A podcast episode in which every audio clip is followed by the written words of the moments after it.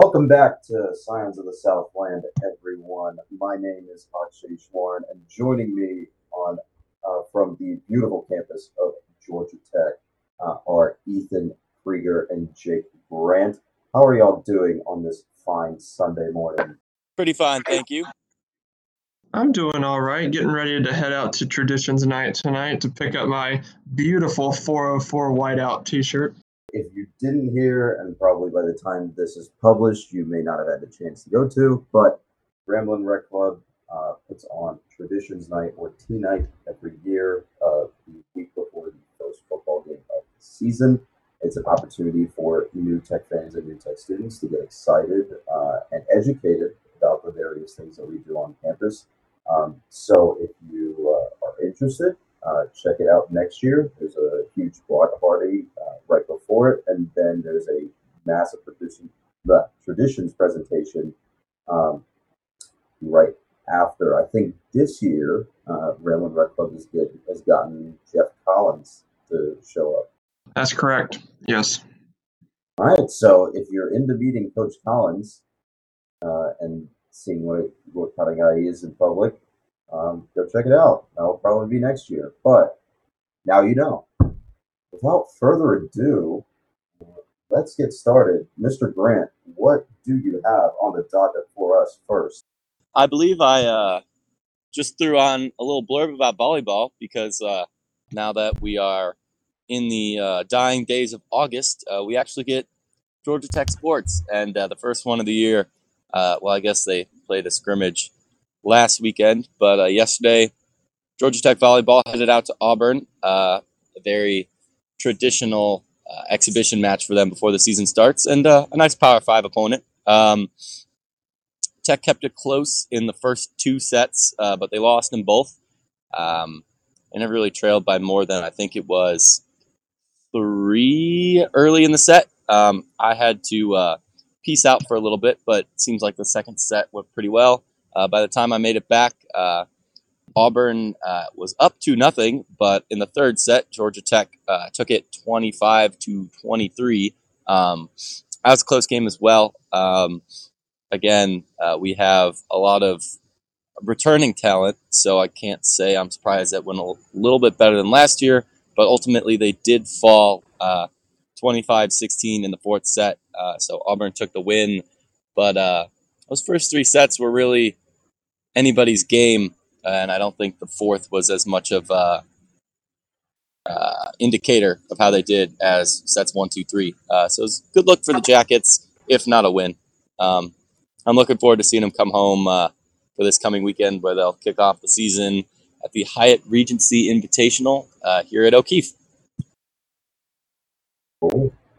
Yeah, I think the thing for volleyball is the great thing is that it was an exhibition, doesn't really count, but now they can they have got some experience versus uh, opponent that's similar to probably the average difficulty of the teams in their conference. So, um, was like you said, great test, and they should do pretty well this season, right? I think we were talking about it last time we recorded yeah, I'd say they're prime for some success. Um, I wouldn't say they're gonna win the ACC or something like that, but I mean, just Pitt is too strong. But getting the second game against Pitt off the schedule this year uh, and having a more manageable conference schedule, um, plus a couple more tests early, uh, I think will be a nice balance. Um, I don't know didn't really lose a lot, and I don't think they lose a ton coming out of this year either. So I don't know if I have 2019 circled quite as much as I do 2020 or even 21. Um, but no, it should be a good year. They're always pretty exciting, even if they're not the best, and I think they'll be better than last year. So uh, you know, just keep and take keep on taking steps forward. I guess is the goal. Okay, moving on. All right, so uh, Adidas announced its strategy uniforms for 2019, uh, which included a new uniform set for Georgia Tech. Um, this year's uniforms will be a gold helmet with onyx gray uh, jersey and onyx gray pants um, that were uh, inspired by the tradition of Heisman's Gray Devils scout team. Um, on first glance, you know, they they look pretty nice, but uh, I think we had a discussion uh, right before we recorded this, uh, and in the weeks before, uh, or in the days before, excuse me, uh, right after this was announced. Um, so let me let me say my piece because I know Mr. Grant over there has a lot to say about this. Um, they are they're nice, uh, and they they look great. Um, the honeycombs, they bring back the honeycombs is super super awesome, uh, and uh, you know having that gold, the gold really pops against the background of that onyx gray color. Um, but you know they're not super traditions related. Um, this isn't really our usual white and gold. So it's it's very frustrating to see after you know we spent all that money in standardizing the brand and standardizing the colors for us to go um, and do something that seems very Oregon for the sake of being Oregon. Um, I'm gonna let Ethan, if you have any thoughts before Mr. Grant here goes on his massive rant, please feel Yes. free. to. I do have thoughts. I'm sure they're going to be different than Jake's thoughts. But my thoughts with uniforms are fairly simple. I mean, the uniforms have no outcome or have no effect on the outcome of the game in principle. But if I was a player and I walked out there wearing those things, I would be ready to play. I would be excited to play because they look good. They look really, really good. And I understand that, you know, throughout history, Tech has worn either white and gold, and that's how it's been. But we've got to adapt to a changing college football landscape here in the 21st century. And a big part of our 404 brand that Coach Collins and the rest of the athletic department have done such a good job putting into place now is staying ahead of the curve, both, um, you know, on social media, in our uh, facilities on campus, and the uniforms that we wear on game day need to be part of that too.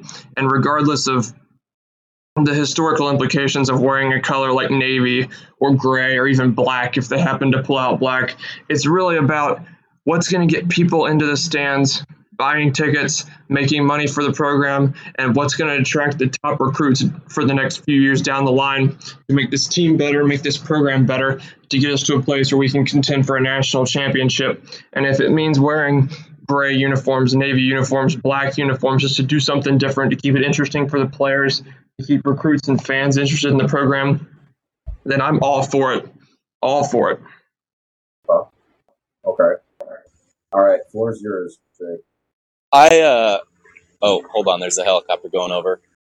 don't know Mr. if you guys is can hear uh, on site on his usual. yeah, um, that'll be a bit we do a little bit later, but uh, I am on site right now. Um, I won't spoil what we're up to, but uh, as soon as this goes over, I'll keep it up. But um, yeah, no. When I first saw them, I had one reaction. It's four letters, and it was hate. Uh, I hated everything about it. Um, I'm the history guy. I'm the traditions guy. I love white and gold, and I do like navy too. Uh, I will not stand for the hate on navy. Most of my wardrobe is navy. Um, but yeah, no, uh, we've never really been a gray school, and I didn't like the gray for gray's sake uh, aspect of it. But um, but yeah, no. Then I kind of let it sit a little bit, and I think my opinions became a little more nuanced. Um, I really like the look. Uh, it's really clean. I think. Uh, I guess uh, Ethan kind of touched on this uh, point a little bit. You look good, you feel good, you play good, you know, and I think our players can definitely get that uh, with these uniforms, and especially in the, lighting where the onyx gray goes, kind of that uh, not really full navy, but like a like a bluish navy. I'm a big fan of that. Um, but I couldn't shake that like there was something off about it, and there is. Um, and that's that if you're gonna do something new, say you're do some you say you're doing something new. And I guess I don't want to say that they straight made up the Gray Devils, um, just because I haven't found it yet, and I'm still looking. Doesn't mean that they never existed, but I think between engineering the new South, uh, dresser in white and gold, Marion Brittain's story of Georgia Tech, um, the digging in the archives that I've done. Um, obviously, it's not all of the archives, um, but just from all that, I have not seen a single reference to the Grey Devils. And uh, I guess at the end of the day, new things are fine. Like Akshay plugged T Night earlier. We haven't done T Night forever. Um, and it's a great tradition that I think brings a lot of people out. That was started under the pretense of we're going to do something new and cool, and hopefully it sticks around. If this great thing works out and it sticks around, I think that'll look really cool. Um, but I don't want to be compromising the history we do have, and I feel like this is a really minor, minor nit to pick, but you know, let's just not make stuff up. And yeah, cool. Yeah, I think I think the major thing was it seems like you, they were stretching for that traditions reason, a reason for fans to have it sort of grounded. Um, where I think, like Ethan is saying, the entire point of uniform diversity and great coming out with these new uniforms every year, not just for us, but everyone, every school in the nation, for recruiting. Um, and it seems a little disingenuous to say, "Oh, we, we did this based on tradition." And and again, like full respect to Children's Healthcare of Atlanta, who is partnering with Georgia Tech uh, for for these uniforms for their Cape Day or their Care Day. I forget which it's called, but it just seems the explanation, the Grey Devils explanation, seemed contrived because that's either a part of our history we haven't really heard before, or it's it's just something that it, it seems like a stretch at best. Yeah, don't don't just pull irrelevant or tenuous at best history. We have such a rich, diverse football tradition dating back to literally John Heisman, um, and before that to General Wood. But I want to say that again. Literally John Heisman. We don't have to make shit up. We're Georgia Tech. Yeah, I agree with all of that. But I mean, when you look at it too, there's only so many combinations of a uniform you can put together using just gold and white and even navy. I mean, you look at so many other schools around the country, they dip into a fourth, a fifth, a sixth color, and gray and black are just such neutral colors. It makes sense to throw them in to some of our other uniform combinations just to create more options. And I know I, I mentioned this in a conversation we were having a few days ago but I would love to see more diversity in the helmets that we wear. Yeah, the gold ones look nice, the white ones look nice, but I would love to see a metallic gold helmet, something nice and bright. I would love to see a matte navy helmet with a matte navy face mask. That is exactly what I was going to say. Kind of similar to the matte green ones that Oregon wore a few years ago. I would love to see us wear something like that. And I think that within the navy, white, and gold um, color scheme, there's certainly more variations that we could do and more things we could try. But I would also love if we, for a night game at some point in the next couple years, went with a blackout because I just think blackout looks so cool at night. I'm not going to pick the nit on the black. Um, I love our whiteouts at night. Um, I don't think that we'll get too far away from that, but I do agree with you on the combos. And with that, I'm going to mute myself again because the wind's picking me up. Yeah, I wouldn't have too much of an issue with.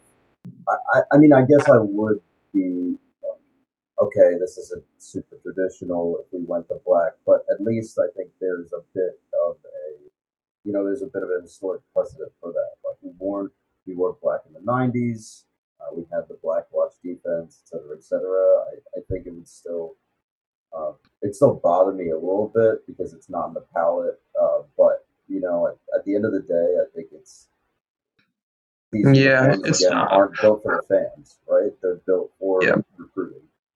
The two things I look at when evaluating really any change that a college football program makes, but uniforms would be toward the top, are is it going to make money? Is it going to win games? And the more uniform variation you can do, the more fan interest you're going to drum up, the more recruit interest you're going to drum up, the more games you're going to win, the more money you're going to make. True.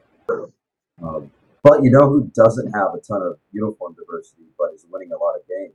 Our first opponent of this football season, Clemson University, or Auburn on a Lake, Oof.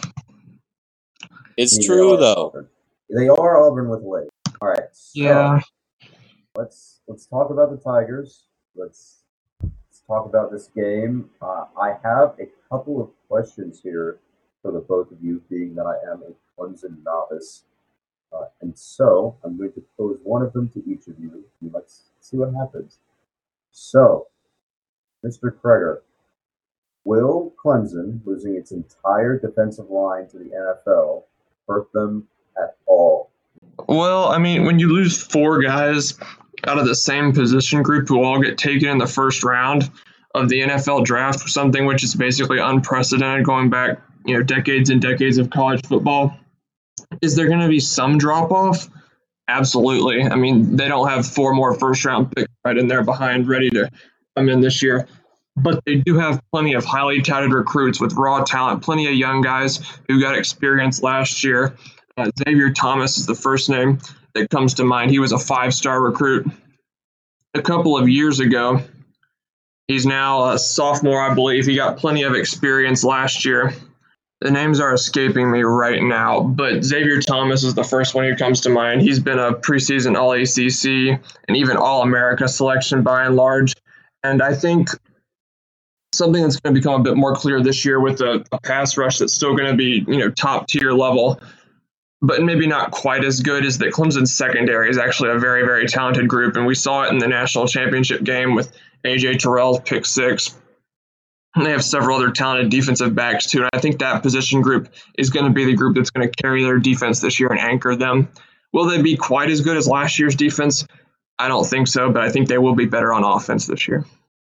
I think one of the major problems that the media has had is, not to be, I guess, super anti mainstream ESPN, but one of the things, one of the talking points that I've seen is like, oh, Clemson's entire defensive line is gone. They're just going to take a massive step back. But when, but when you think about Clemson in the modern era, or I guess like Clemson in the last four-ish years, they've become Alabama. They just reload at all these positions. It's not like, oh, they had one good recruiting class. It's they are putting together multiple classes of five star after five star after five star. They picked up the number one wide receiver in the state of Alabama the other day for the 2020 cycle. So Yeah, that's where they not- got Justin Ross from too. It's not the, the drop off isn't going to be as significant as I think a lot of people as, a, as I think a lot of people think. Yeah, I mean, you look at the guys they have on their second team, their third team. Same goes for Alabama. They're players that would be starting at probably about 120 of the other 128 Division One FBS schools. So yeah, there's there's going to be some drop off, but you can't judge these teams based off the number of starters they're losing, just because the level level of replacement player they can feel is just so much so far ahead of, say, if we lost a couple defensive linemen to injury this year, the kinds of defensive linemen that we would be running out onto the field. Yeah. You It's- watch it's your just- mouth, Ethan. You better knock out some wood. I refuse to All right. comment further on the 2019 defensive line. It's like a reporter, always uh, backtracking and revoking his story when he's wrong, or afraid of being wrong. Um, all right, Mr. Grant. Clemson is, dare I say, the prohibitive favorite to win the Atlantic Coast Conference. But what would have to happen for them not to win the conference or even not to win their division? Well, there's one really easy answer to that question, and that's Clemson loses one game, and that and that team that beats them wins all of their games in the conference. That is the only guaranteed way that Clemson loses this division. That, that being said, I don't think there's enough other schools in the Atlantic that could sweep the division or win a tiebreak, a seven and one tiebreak against Clemson. I don't see them losing once, let alone the twice it would probably take for them to not be playing in Charlotte uh, after Thanksgiving. Um, that being said, if any team was going to do it, as much as this feels weird to say, I think it would be Syracuse. Um, I don't know. I like the program that they have up there. Maybe NC State, but I just don't see Florida State coming out in year two of Taggart and being really all that spectacular. Like they might be good, but I don't know. I think this is Clemson's division to lose by such a large margin that it would take Syracuse beating Clemson for the second time in three years, which I don't think any team can say that they've done that. Um, and they can't lose, or it, it would have to be an Atlantic team that gives Clemson a conference loss. And uh, those have been hard to come by lately. Like Georgia Tech nailing Clemson wouldn't hurt them as bad as falling to a Wake Forest or an NC State or Louisville, for example. I have some thoughts as well on this issue. I don't think this is the year Clemson loses an ACC game. I think they're going to run through 8 0 and oh an ACC championship win for 9 0 for the third straight year. But I do think if there's any team in the league who can beat them this year on their schedule right now, I don't think Syracuse is the likely candidate.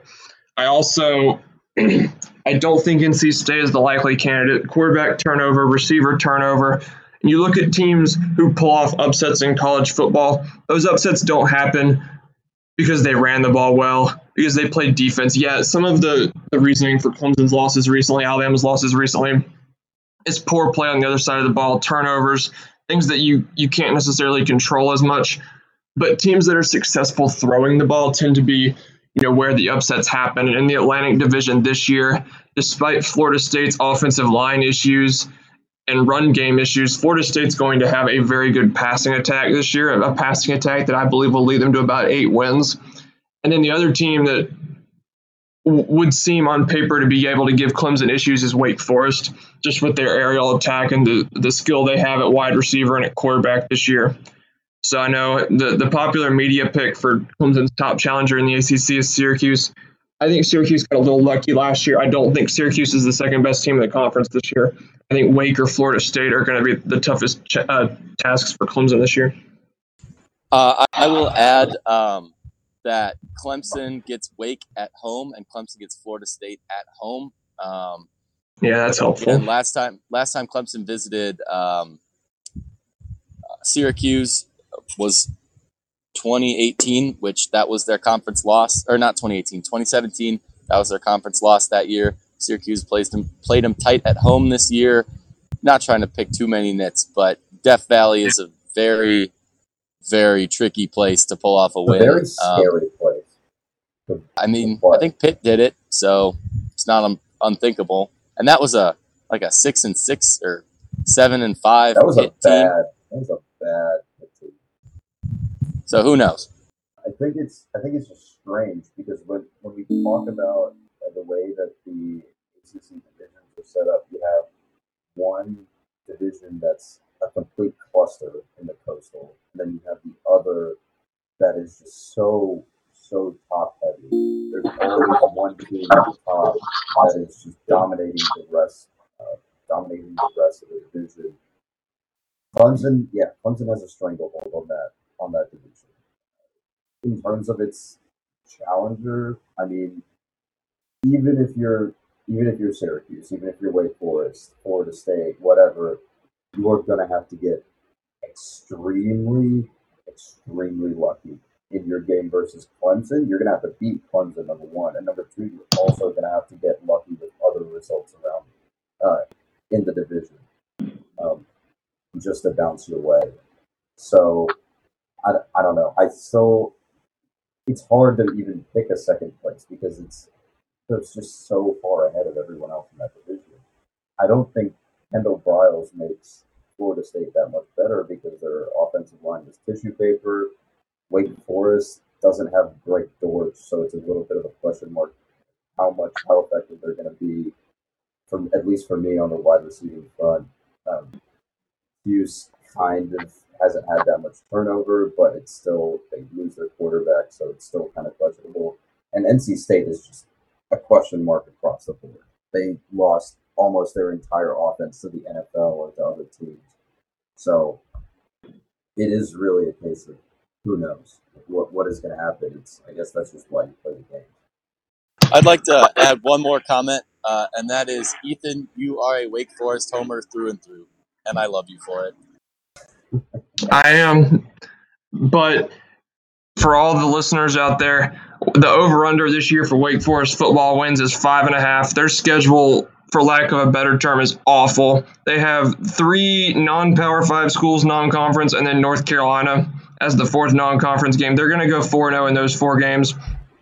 They've gone to a bowl four years in a row and won all four. That's not going to uh, change this year. So if you're looking for easy money this year, the over five and a half wins there is about the surest bet in college football this season. I mean, it's pretty solid money.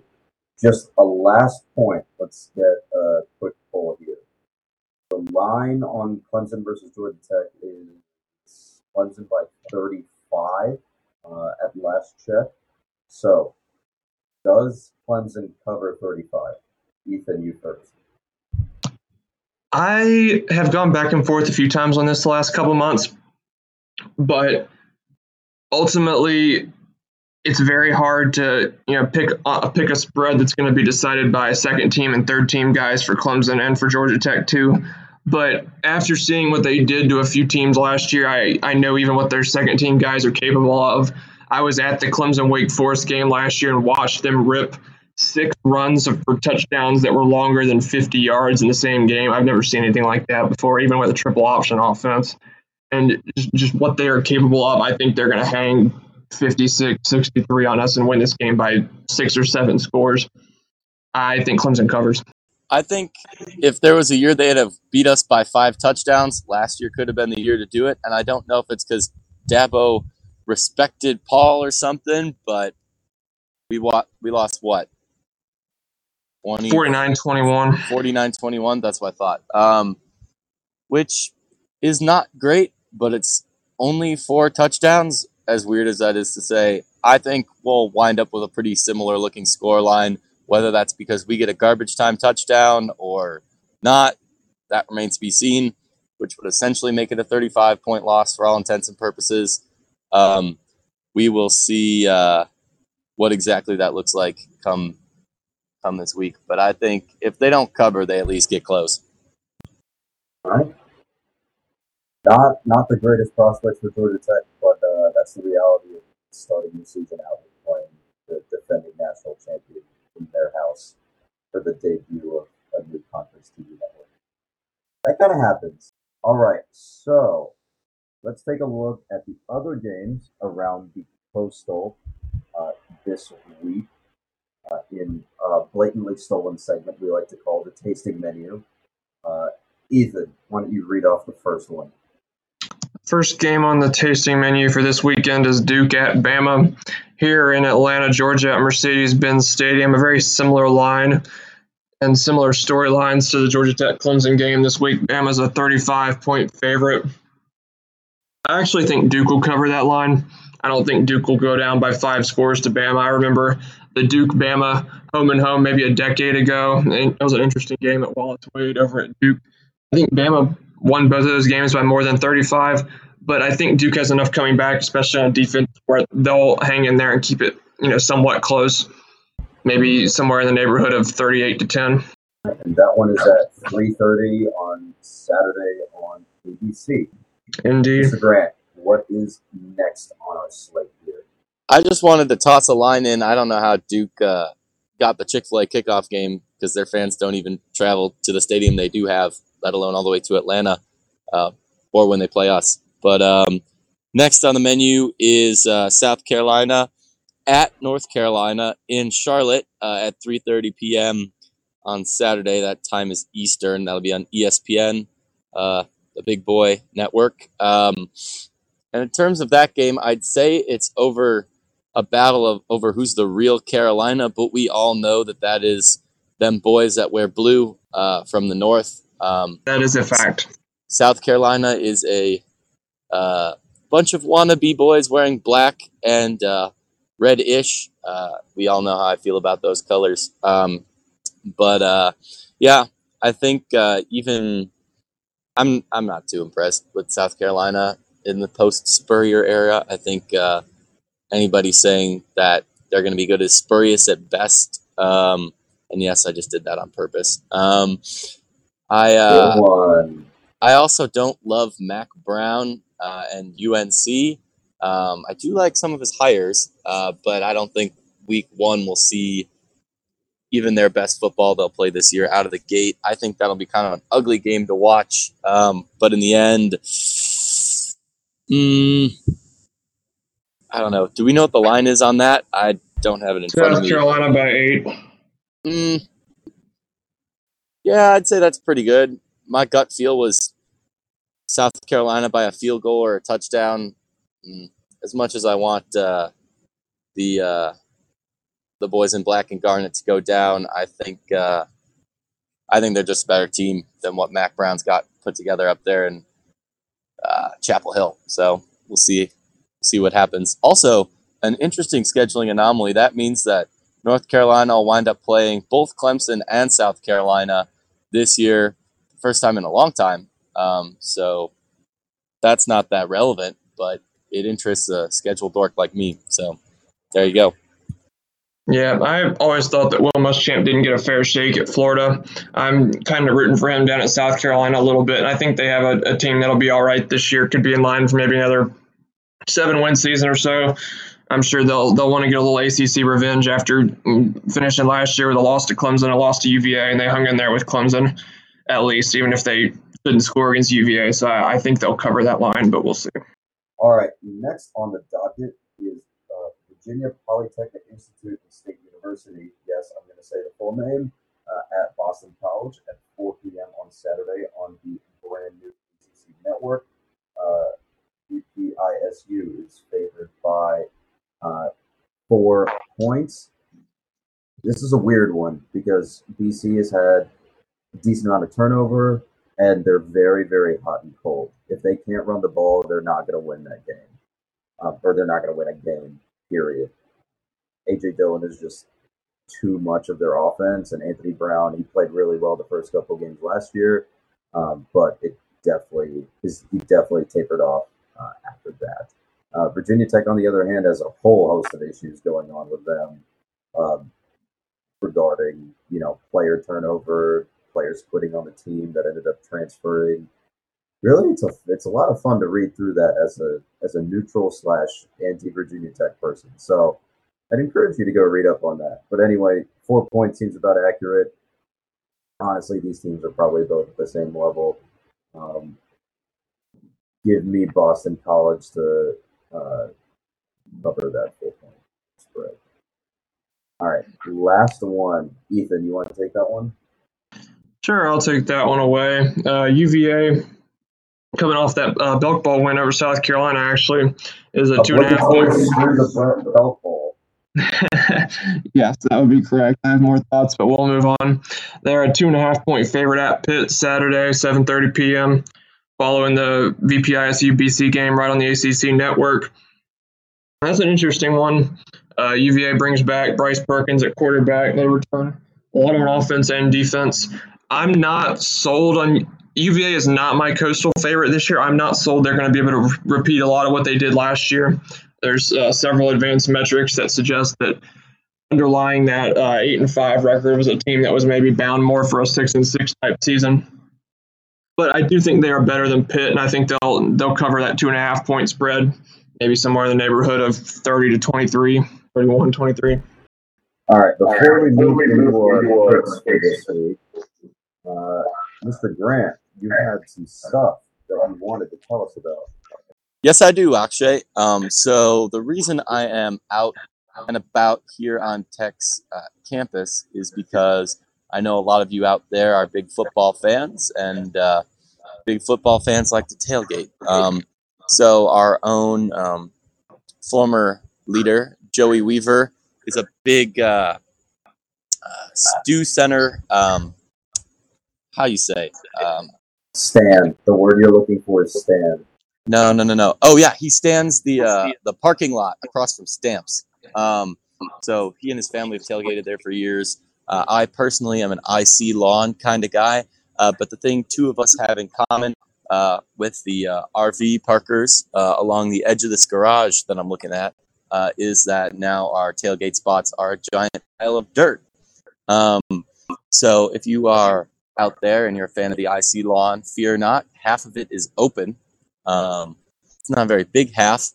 There's some trees and a fence right next to it, but I believe construction only goes through May 2020, so you'll get that back. But um, looking around at some of the other stuff they have going on, uh, seems Joey and the RV folk won't be so lucky uh, because I see foundations for two different buildings going in uh, as part of the student center uh, expansion and renovation. So that'll be interesting, just as a about to graduate person.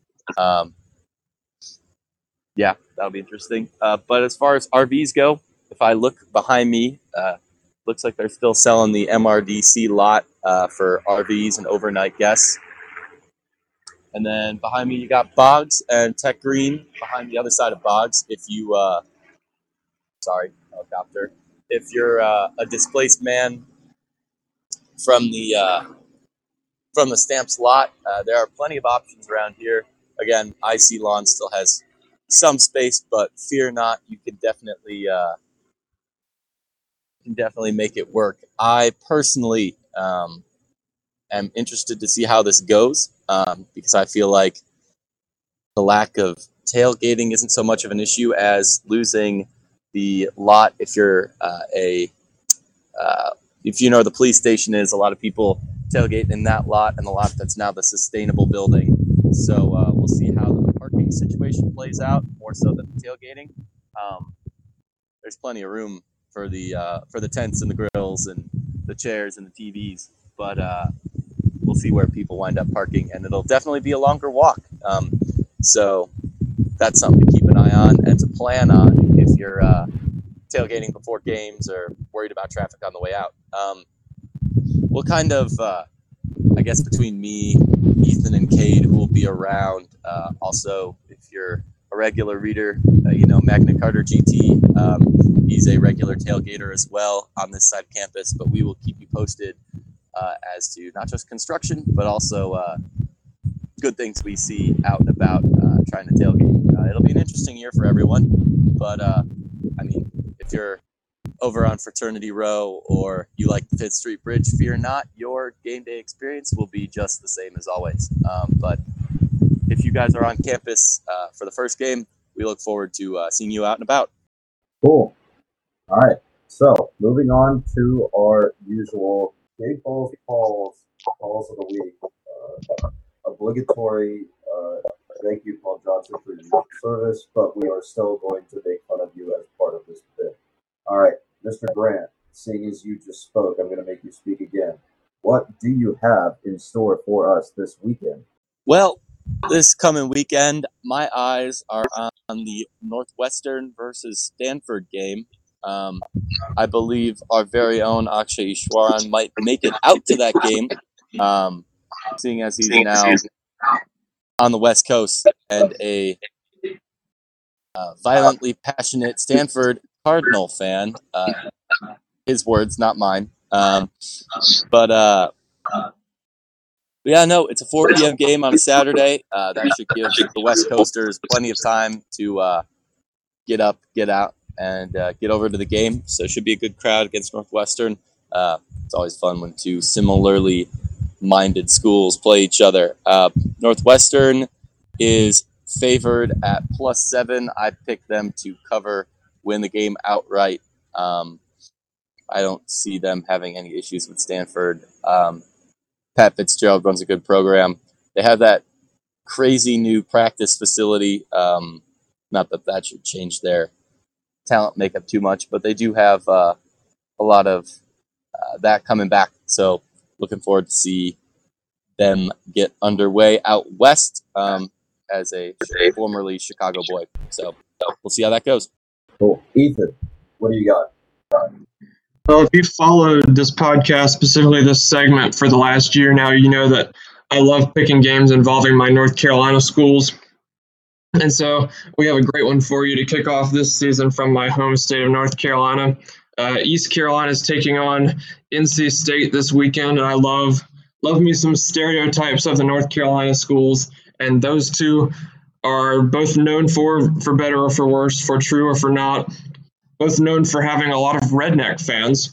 And the gathering of ECU football and North Carolina State football in the same building is probably the largest gathering of North Carolina rednecks uh, this year. So that's exciting. So Carter Finley Stadium on Saturday will be a great place to be. Both fan bases are very passionate. Both uh, love football almost as much as they love baseball, but both love football. Uh, East Carolina is a 16 and a half point underdog in that game, and they're coming off a season where their defense was just historically bad, gave up 70 or more several times. I think they'll be a little bit better this year. I think uh, NC State's uh, new starting quarterback, I can't remember the name of the guy replacing Finley, but uh, Finley was a great quarterback for them the last three years, and along with the loss of Kelvin Harmon on the outside, be tough to overcome right away. And I think they'll have a few growing pains on offense. And for that reason, I'll take ECU to lose, but to cover the 16 and a half point spread. Cool. All right. So uh, I will be taking uh, number 11 Oregon uh, at number 16 Auburn in a neutral site battle. I want to say that's in the Louisiana Superdome. Not entirely sure. I forgot to look it up. But that is at 7:30 p.m. on Saturday Eastern Time on ABC. Auburn is somehow at 16. I have no idea. Um, we're taught this is a probably six months after we all thought Gus Malzahn was going to be fired, which is super weird and honestly kind of uncomfortable. Um, Oregon, Oregon looks like the either your favorite or your second place in the Pac-12 uh, considering where Washington's at and, and, considering the other players in the conference, and especially with Justin Herbert at the helm returning instead of declaring for the draft. So give me Oregon plus 3.5. Uh, I think Oregon ends up winning outright because I just I do not have stock in Auburn this year. That they're such a weird, inconsistent team that I, I don't know what to think about them. Um, and if, if this year is anything like last year, it's just going to be probably pretty disappointing. That's it.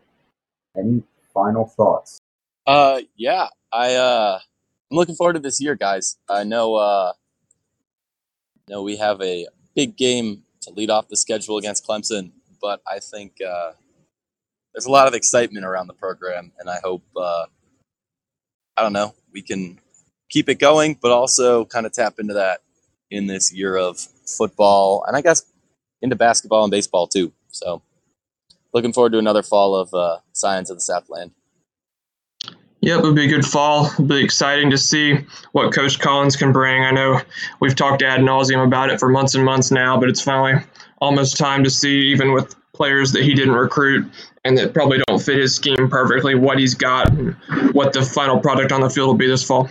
And my uh, last thing I want to say is I know that this will go out by after the game happens, but I just want to plug the Little League World Series, uh, which is today. Uh, if you guys don't watch that, keep an eye out for it next year. Um, it's very wholesome to watch little kids who really, really, really love what they do uh, play the game of baseball. Um, so, yeah, no, just trying to bottle that going into this year of, I guess, watching and playing sports. Um, remember why we love it, you know? Yeah, it's the 150th year of college football, so uh, find a reason to celebrate. Doesn't have to be anyone else's reason; just to be yours. For our guys over there, Jake Grant and Strider uh, in Atlanta, uh, and me here in San Francisco, we'll say so long until next week, uh, and later. Peace out.